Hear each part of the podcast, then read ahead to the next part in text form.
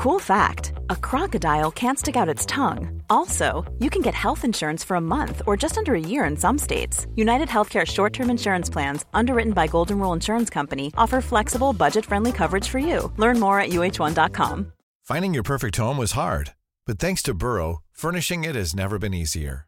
Burrow's easy to assemble modular sofas and sectionals are made from premium, durable materials, including stain and scratch resistant fabrics. So they're not just comfortable and stylish, they're built to last. Plus, every single Burrow order ships free right to your door. Right now, get 15% off your first order at burrow.com slash ACAST. That's 15% off at burrow.com slash ACAST. The Guardian.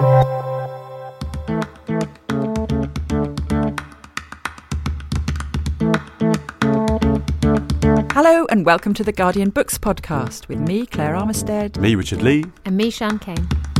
This week, Alison Flood talks drugs, Mexico, and Donald Trump with the legendary American crime writer Don Winslow. And later, we discuss books as tools of protest. Don Winslow is a best selling author who's written over 20 novels. He's the recipient of the LA Times Book Prize and the Ian Fleming Silver Dagger, amongst many others. His most recent novel, The Border, is the latest in the Cartel trilogy, a series that covers murder, betrayal, drugs, and family ties.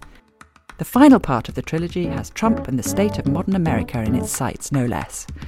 Alison went off to find out more and started by asking Don to read a passage from the novel. Guatemala City, September 2015. For all of his ten years, Nico Ramirez has known nothing but El Basurero. The garbage dump is his world. He's a guajero, one of the thousands who scrape out a scant living scavenging garbage in the city dump. Nico is very good at what he does. A small, scrawny kid dressed in torn jeans, holy sneakers, and his one treasure, a Barcelona football shirt with the name of his hero, Lionel Messi, number 10, on the back. He is a master at eluding the guards at the big green gates into the dump. Kids aren't supposed to go in, although Nico is one of the thousands who do, and he doesn't have one of the precious ID cards that would gain him entrance as an employee, so he has to pick his spots. That's where being small helps, and now, clutching a black plastic bag in his right hand, he ducks down behind an adult woman and waits for the guard to turn his head.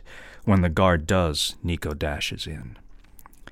The dump occupies 40 acres in a deep ravine, and Nico looks up to see the parade of yellow city dump trucks wind its way down the switchback, delivering over 500 tons of garbage every day. Each truck has numbers and letters painted on the side, and Nico, although he can barely read or write, knows the meanings of these numbers and letters as well as he knows the alleys and warrens of the shanty town he lives in just outside the dump.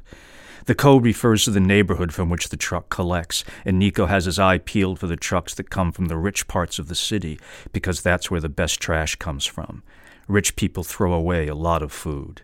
Nico is hungry. He's always hungry. He throws away nothing.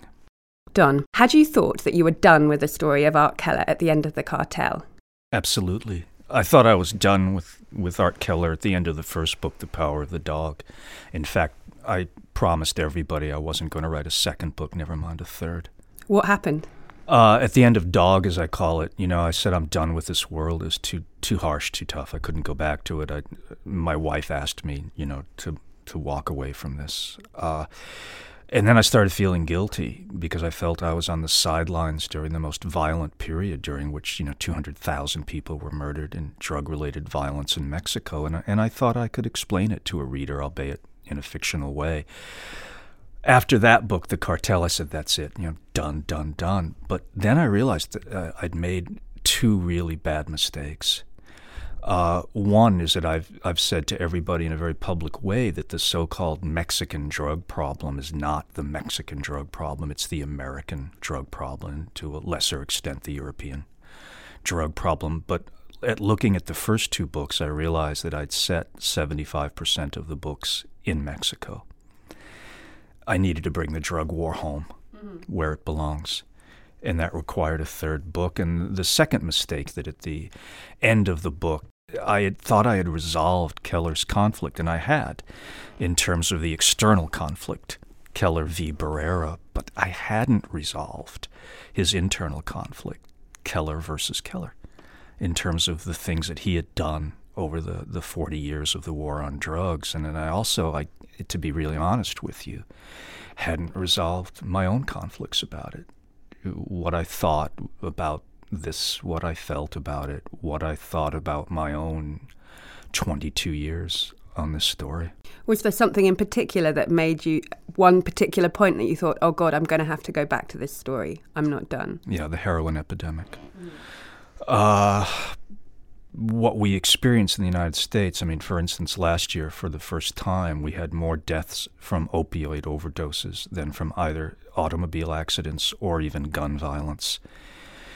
Uh, and I'm watching it and living through it. You know, um, sadly, several of the people who were sources for this book and others died during that era.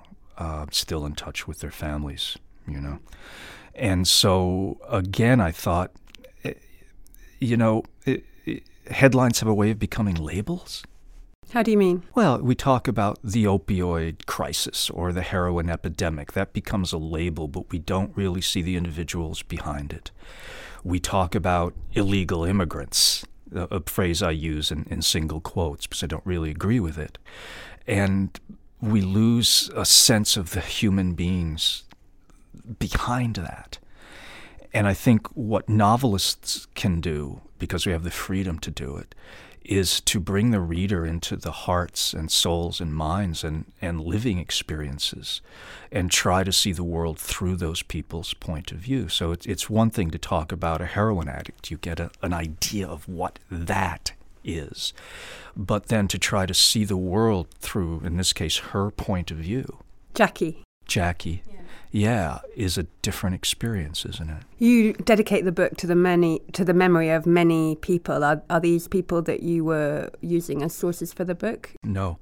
Um, in this case, uh, in the case of the border, there are 43 names that the book is dedicated to. Those were students who were slaughtered on a bus in Mexico by the police and a drug cartel. This is something that you touch on in the book. Yes, yes, it's a, unfortunately a true story. You know, um, almost all of the incidents in all three of these books actually happened in one form or another. Mm.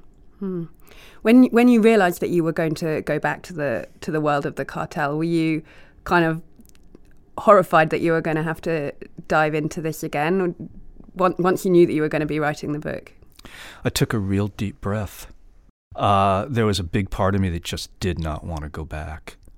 Uh, cartel, uh, without dramatizing this, you know, the, the real heroes in terms of writers are Mexican journalists who were killed. So they're the real heroes. I'm not. You know, I didn't suffer. Certainly, you know, not to that extent.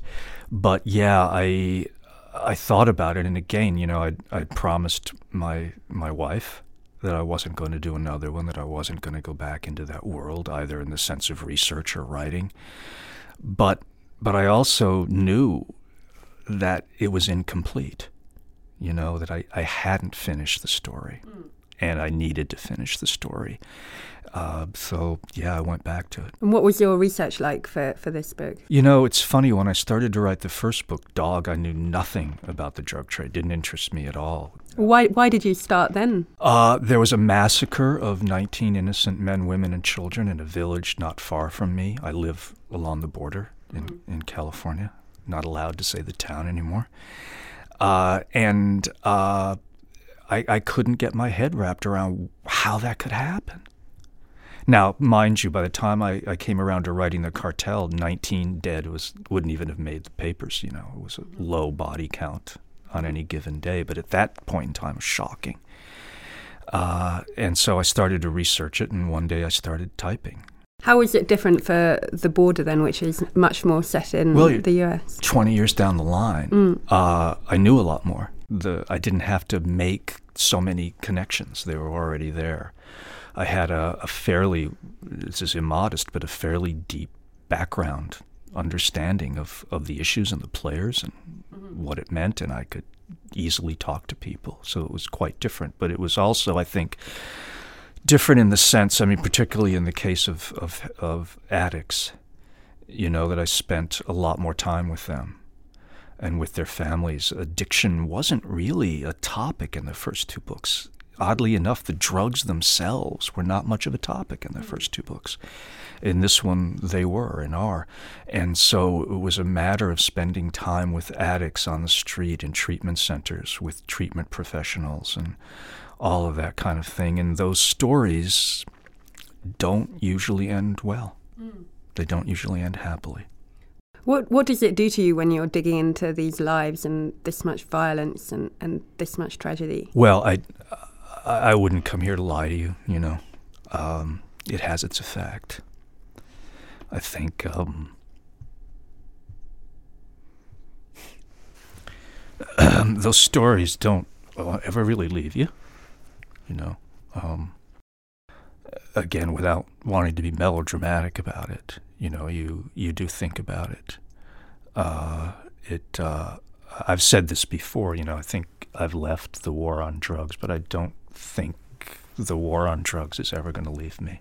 When one, once you've talked to these people and, and met these people, how do you then write about it realistically without crossing a line into being exploitative about these stories? I always worry about that, you know. Uh, but I think that that my job is to to let the reader see a world that he or she could not otherwise see, or maybe help them to see it differently. And to do that, I, I have to be intimate and I have to be perhaps exploitative. Mm-hmm. I only hope that the result is is better than the crime. That there's some good that comes out of that. But I do worry about that. Uh, that that you are exploiting people uh, and their stories, but yet you want to tell that story. And if you don't tell their stories, then what are their stories? Are they stories that don't deserve to be told at all? Well, exactly. And and you know, I've I've had um, surviving family members approach me and thank me for telling those stories. How about um, cops who've read it? Do they feel that you get it right? They do. They do, you know, because I think I have, to tell you, to be perfectly honest with you. You know, I've spent a lifetime with cops. I've worked with cops, I've worked against cops. You know, when I was an investigator, I've worked homicides on both sides of that street. Uh, so I, I think I do get it right. Now, look, you're, you're always generalizing, and generalizations are always dangerous. So there are some cops that might read my stuff in these books, and it has nothing to do with their experience. They wouldn't recognize it, and that's and quite fairly so. Uh, and other cops who live different kinds of lives or work different kinds of jobs recognize it immediately. You know, uh, Joseph Wambaugh, the great seminal, I think, cop writer, told Michael Connelly, who told me, that he wasn't so interested as to what cops do to crime. He was interested in what crime does to cops. And I've always taken that uh, as kind of my way of working. I'm always more interested in what crime does to criminals and what crime does to cops than I'm interested in, in vice versa. Yeah, you have your cop who goes undercover in, in this and, and what it does to him, two years of, of spending time being a baddie, how, how, that affects him once he tries to come out of it. Yeah, you know, as an investigator, I did a, a number of undercovers and there, there's always this sort of moral psychological jeopardy because if you're going to do your job well, you automatically relate after a period of time more closely to the people you're pursuing than the people that you work for. Otherwise, you couldn't do that job. You get caught. And so there, there's always that danger. And I also think that cops who work the drug beat, you know, eventually most of them come to the feeling that they're in this revolving door uh, and and street cops, you know, beat cops, uniform cops, they're the, the men and women who who see the drug problem up close every day. They're the ones who go to the overdoses. They're the ones who go to the hospitals and the morgues. They're the ones who have to go to the families, you know, to say your son's not coming home, your daughter's not coming home, and it, it really does have its effect. Your your cast that you're working with is so huge, from the new generation of the narcos to the addicts who are falling prey to the heroin and the fentanyl. Did you always intend that your story would be so big that it would stretch so far, right up into the highest tendrils of government? No, no, it was totally unintentional, you know. Uh, but look, I mean, I think that you have to tell the story that's there, and what I realized early on in this trilogy was that uh, in order to understand the detail the heroin addict, you had to understand a thousand years of Latin American history. You, you can't explain 2017 without explaining 1917 and 100 BC. You really can't. That, that, that these tentacles stretch deep and wide. So, in, in trying to explain the current insane era that we live in, you realize that it, that it works in the other direction too. That you can't explain, as we discussed maybe a bit earlier, the general without seeing the specific. When did it become obvious to you, or was it immediately obvious to you that you'd have to tackle Donald Trump?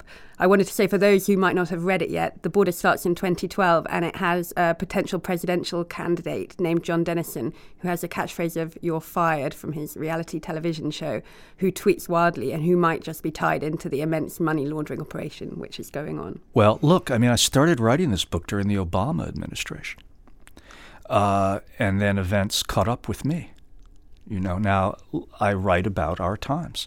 So it would be foolish, really, of me, and I, and I, think maybe cowardly of me, to pretend that there's some sort of fictional president out of West Wing or something. You know, deal with what we have in front of us. That's what we have in front of us. Uh, so as I was writing the book, I, I realized that I needed to deal with that and needed to account for that. Just as you know, I had I had already made Art Keller head of DEA. Now I have an Art Keller head of DEA who has to deal with a man who thinks he's going to solve these problems by building a big wall. Uh, and so you, you, you, you know, play the cards that you're dealt, right? You've taken out uh, full page ads in American papers uh, calling out Trump and Sessions on uh, the causes of, of drugs and crime. Um, and you're vocally critical of Trump on Twitter as well. You even challenged him to a debate on the merits of the, the border wall, which I'm not sure he's responded to. uh, he hasn't, just in the interest of clarification. Do you think these criticisms have any effect? Why, why do you go to these efforts? We talked about exploitation a little earlier. I think that um, when I write fiction about real problems and real people, there is a danger of exploiting them. And so, in a sense, I owe them something. Uh, every couple of years, I have a book come out and I have a very small window to repay some of that and to try to do what I can on the real issues. And I know that window is, is narrow and it's brief. Uh, and so I do. I have had no illusions that, that that the current occupant of the White House was was going to respond to me. But somebody has to come out and say, "Look, you're lying."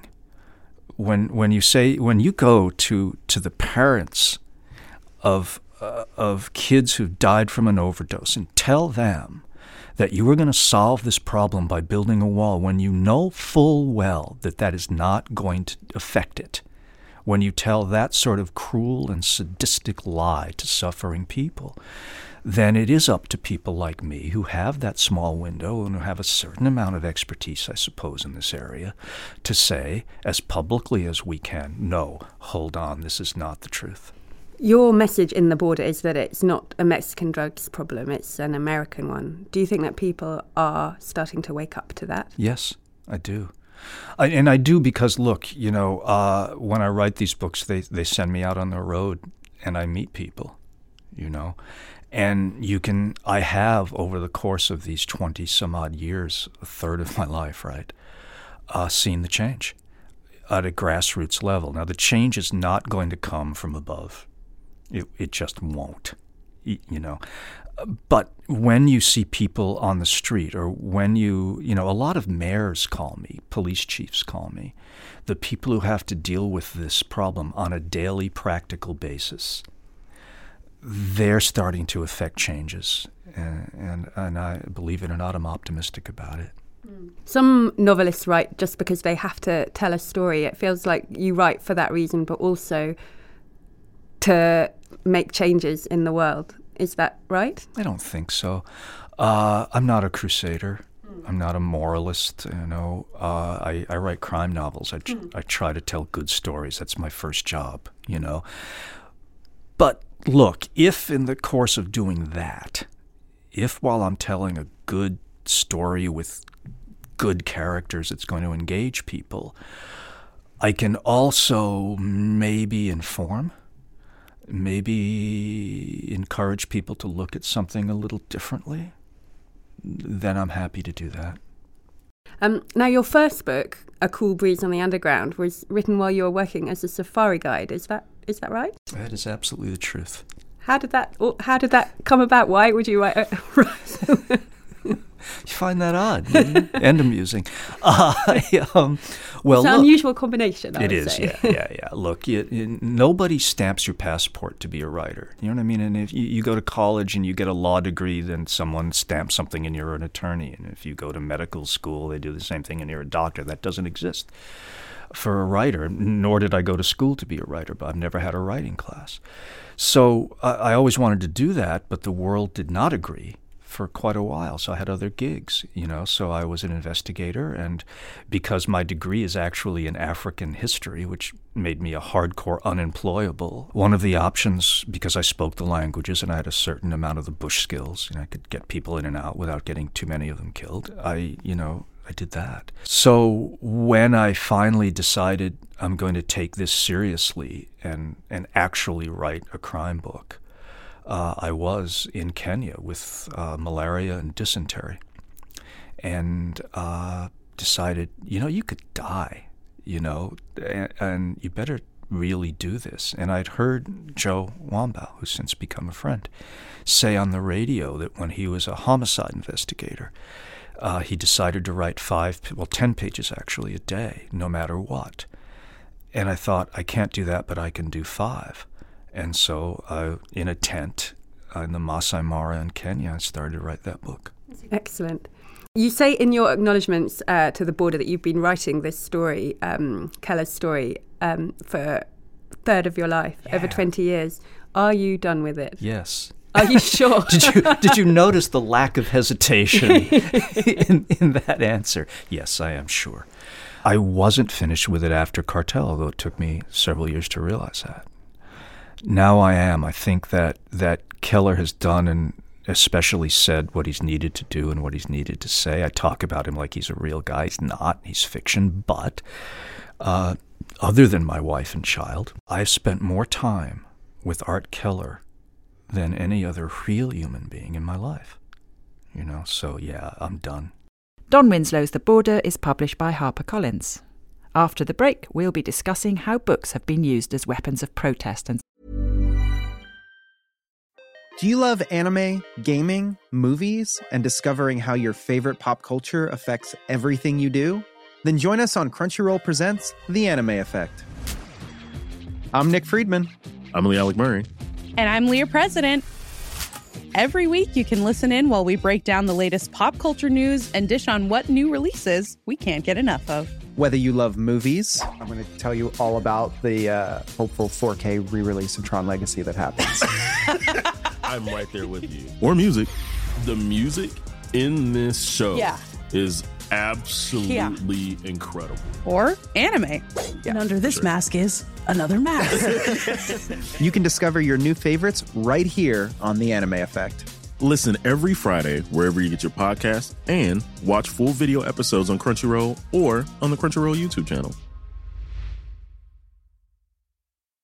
Hey, I'm Ryan Reynolds. At Mint Mobile, we like to do the opposite of what Big Wireless does. They charge you a lot, we charge you a little. So naturally, when they announced they'd be raising their prices due to inflation, we decided to deflate our prices due to not hating you.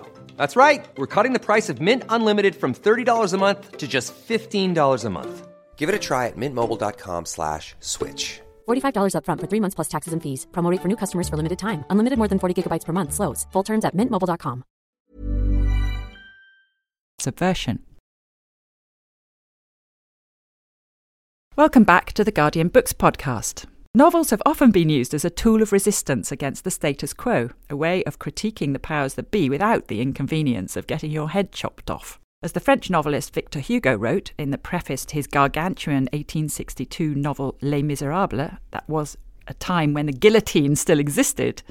So long as there shall exist, by reason of law and custom, a social condemnation which, in the face of civilization, artificially creates hells on earth and complicates a destiny that is divine with human fatality, so long as the three problems of the age the degradation of man by poverty, the ruin of women by starvation, and the dwarfing of childhood by physical and spiritual night are not solved, so long as, in certain regions, social asphyxia shall be possible, in other words, and from a yet more extended point of view, so long as ignorance and misery remain on earth, books like this cannot be useless.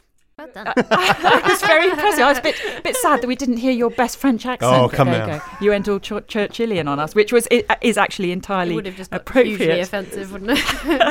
It's quite is- ringing, isn't it? It's very ringing. But there is, of course, a fine line between fiction and polemic, as the reception of Les Miserables itself demonstrated. Poet and critic Baudelaire, for one, pra- uh, praised Hugo's success in focusing public attention on social problems, but said that propaganda was the opposite of art, and um, in behind his hand in private, he dismissed the novel as repulsive and inept. Um, so, and this brings us to some of the t- uh, early 20th century polemical novels, doesn't it, Sian? I mean, George Orwell. Yes, well, we I, I did a, a recent event um, for uh, at the Cheltenham Literature Festival, and it was with Dorian Lynskey, and we were basically both making the cases for particular novels being better than one another's. And uh, I was making the case for The Sheltering Sky by Paul Bowles, and he was making the case for uh, 1984. And um, it was really interesting because he had to kind of clarify that actually, as it, like Orwell wasn't a novelist, he was a political writer that used novels to convey politi- political thought. And so he said, when you sort of scrape away all the baggage of 1984 and all of the sort of terms it's given us and all that sort of political heft to it, and you look at it just as a novel, it's actually not a great novel in terms of how it's written, um, in terms of how it's structured, even. Um, and I did have a whinge at him about um, there's there's two chapters that I find so dull, um, which uh, primarily uh, Winston reading a book and then Julia being asleep, and I said I absolutely understand why Julia is asleep for two chapters, but it's uh, you know there are things like that that you can actually critique, but it seems so big in the sort of public mind that people are like, oh no, you can't say anything bad about Orwell. But actually, as a novelist, like was he actually a particularly good novelist? And Well, I think I think that Animal Farm is is it's an amazing piece of writing, isn't it? And the pigs have characters. We remember them all. I remember I can I've never got over the first time I read about poor old Snowball Yeah. carted off to the knackers yard. I've always identified with with Snowball. but it's like, do you ever? I don't know whether anyone and uh, whether anyone now really can have that reading experience of reading an, an Animal Farm without the awareness of the fact that it's it's all allegorical. But that that's not that's our problem. If that's a problem for us, I mean, it, it created something which has it has become a phenomenon bigger than itself. A bit like you could say Margaret Atwood's *Handmaid's Tale*. Yes, well, I mean, Atwood's an interesting one in that she she wears her politics very much on her sleeve, and she's very unashamed about saying that she's putting forward her view of the world on things, particularly stuff like the environment, which she feels uh, very passionate about. Um, but there is a certain amount of um, uh, world building, and th- there is a richness in her books. I think that you could read them and still perhaps ignore the politics on some level and read books like Oryx and Crake just as a, a sci-fi literary novel. Um, but you know, you can also comb through it and find Atwood's stance on everything from pornography to climate change. You could read *Animal Farm* as a as a story about Just animals. fascistic pigs. well, animals, but you, what do you think about this? Well, I think that yeah, I think that just as Orwell was hoping that the reader would gain some sort of insight into politics from his book, I think Margaret Atwood is expecting that they might gain something very similar. Both of them are satirical, aren't they? And that's what one interesting thing. In a way, it's not speculative fiction; it's more a satire of what exists. And, and Margaret Atwood has always said, "Nothing in my novels doesn't exist already in the world." And it's, it's actually interesting that Oryx and Crake, I think, is uh, certainly for a lot of people their favourite book out of that MaddAddam trilogy. And I would say by the time you get to MaddAddam, which is the final book in the trilogy, it, the politics are far more of it, and the books are actually more boring for it. I think. You know, if you go back through the history of particularly of European literature, well, of Latin American literature as well, there are whole forms of satirical disguise that have grown up around the novel. It's totally legitimate engine of the novel, isn't it? Like, I mean, one of my favourite novels um, is Heart of a Dog, um, Bulgakov's Heart of a Dog, and Bulgakov um, is more famous for The Master and Margarita. But um, it was published in Samizdat in 1925. It's so outraged that it, it, was read at a soiree. The tradition was to read them out at soirees, and there was a spy in the soiree. And the result of the spy's presence was that it never actually got published properly until way after his death. But it's about a um, it's a mad scientist who does a sort of Frankenstein's act on a dog, trying to make to try and make him into an ideal human. Of course, he has dog characteristics when he's made into a human, and just goes around sort of cocking his leg and being inappropriate. I mean, the funny thing is that that novel, Bulgakov, actually he didn't get away with it, but but the the, the history of allegory and of, of satire, in, particularly in in Middle Europe, is about being able to say the unspeakable in fictional form, isn't it? So he also used, and more successfully used, science fiction, and that's another of the of the sort of fictions of disguise. So Doris Lessing wrote a really interesting preface to it, um, in which she pointed out that it came from a tradition of science fiction that was um, came from H.G. Wells and took in most early American science fiction, which was social criticism or despite disguised political comment. And she said it has been exasperating to read comments to the effect that science fiction is escapist because actually it's not. So does your point about um, about that you know George Orwell and polemics extend to science fiction. You just mentioned H.G. Wells, and I think H.G. Wells is amazing as a writer, and um, books like The Sleeper Wakes, and you know the books that were you know very much about uh, economic systems and, and and and systems of politics.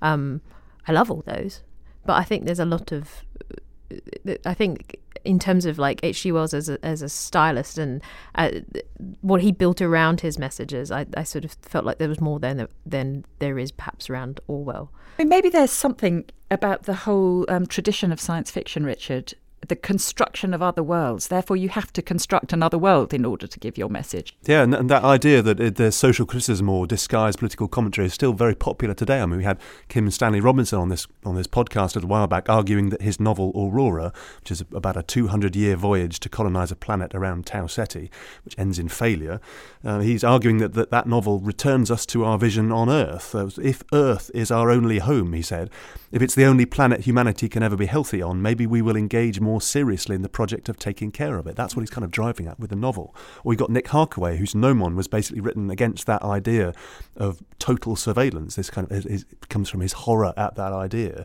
and who says that his literary project is to engage with the ideas that are already freaking you out. Or again, Ann Leckie, also on this podcast, who is who was explaining that Ancillary Justice, her, her uh, multiple award winning novel, wasn't just written as a challenge to attitudes around gender, diversity, and reputation, but the conversations around those issues made their way into the book anyhow. And that's something that actually James S. A. Corey, a, a writing duo who will be appearing on this podcast next month, they, they argue that similar forces are shaping their fiction as well. So, so are you saying that actually that novelists shouldn't set out to prove a point, but they should harness the, the whirlwind I'm, I'm, I'm which very, is a view of which is something you can say about. I'm about very loath to say what fiction. novelists should or shouldn't do, um, but the novels that I find the most successful, um, the most enjoyable to read, are those which are kind of embedded in the world in a kind of way that means this stuff comes out anyway. So, what about other genres? I mean, we've we've, we've obviously Don Winslow um, belongs to crime, thriller mm. crime. Um, John le Carre, I mean, he's a very political writer, isn't he? I, and and I think that he is one of the writers who will survive from mm. the 20th century. He's, he, you know, he's almost been, because of that. He, I think he's been very underrated because there was a, you know, we just didn't really rate genre writers. Actually, he comes if you if you sort of go through all, all the best of best ofs of the 20th century. He comes out pretty strongly, and you know he took on big big pharma in the Constant Gardener and colonial, you know, big pharma as an extension of colonialism. And his latest, Agent Running in the Field, is set in 2018, where the UK, surprise, surprise, is ruled by a minority Tory cabinet of 10th raters. yes, there are a lot of opinions held by characters in these in that book that you're like, hmm, okay, John. wow. Do you think he's gone? He's he's being too obvious. Do you think he's doing the Orwell thing of, of, of I mean, he. Yeah, that is. A, that's a, I would say that's not unfair criticism, and I think this is also the thing that it's like. It, it, it also kind of depends on where you fall in terms of your political leanings about how het up you're going to be about that sort of thing. And because I perhaps share some of his opinions about Tory 10th raters.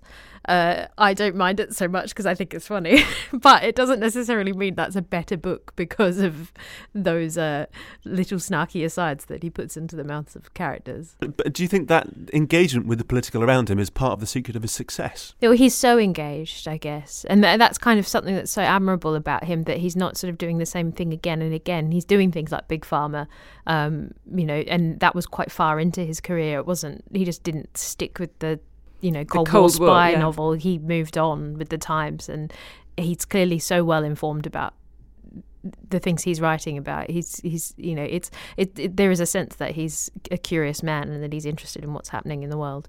Um, and I think just perhaps now because of who he is and perhaps the stage in his career that he's at, he's also not afraid of calling it how he sees it. So I think our conclusion is that we have a resistance to feeling manipulated by fiction, even though the whole of literature is a creative ruse to disguise just that, isn't it? it really depends on uh, it's not necessarily how the author has written a book but how you uh, receive the book about whether you feel like you're being preached at or not and authors will always say oh i don't want to preach and you know I think uh, Don Winslow said that himself in the interview with Alison, um, that you don't want to see like seem like you're sort of sermonizing in a novel. Um, but it is interesting, I think, about at what point do different people feel like they're being lectured um, and I do think that just actually falls along political lines as opposed to anything the author's intending to do. Well, you might just say that manipulation is persuasion that doesn't work. Yeah. yes. Yeah. There we. We'll leave with we'll leave with that thought. And if anybody would like to join this conversation, get in touch on Twitter at Guardian Books or via the podcast page, and please do subscribe and review us wherever you get your podcasts from. Uh, but that's all for this week. Next week, we chat to Kathleen Jamie about climate change, the North, and death. Plus, we'll be hearing a voice from the archives. But for now, from me, Claire Armistead, me, Richard Lea, and me, Sian Cain, and our producer, Esther Opoku-Gyeni, thanks for listening and goodbye.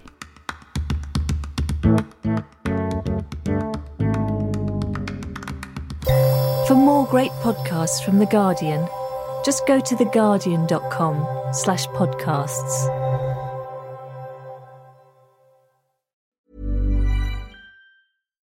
Do you love anime, gaming, movies, and discovering how your favorite pop culture affects everything you do? Then join us on Crunchyroll Presents The Anime Effect. I'm Nick Friedman. I'm Lee Alec Murray. And I'm Leah President. Every week, you can listen in while we break down the latest pop culture news and dish on what new releases we can't get enough of. Whether you love movies, I'm going to tell you all about the uh, hopeful 4K re release of Tron Legacy that happens. I'm right there with you. Or music. The music in this show yeah. is absolutely yeah. incredible. Or anime. Yeah, and under this sure. mask is another mask. you can discover your new favorites right here on The Anime Effect. Listen every Friday wherever you get your podcast and watch full video episodes on Crunchyroll or on the Crunchyroll YouTube channel. Hi, I'm Doree Shafrir. And I'm Kate Spencer. And we are the hosts of Forever 35. And today we're talking about Club Med, the best all inclusive getaway for families. Today, Club Med has nearly 70 resorts worldwide, from beachside resorts in the Caribbean and Mexico to magical locations in the Maldives and Morocco to ski resorts in the mountains from Canada to the Alps. Between their all inclusive family programming, wellness offerings, land and water sports, and their French heritage inspired food and drink offerings, Club Med is the best way to elevate your family getaway, no matter which location you're at. To learn more, visit clubmed.us.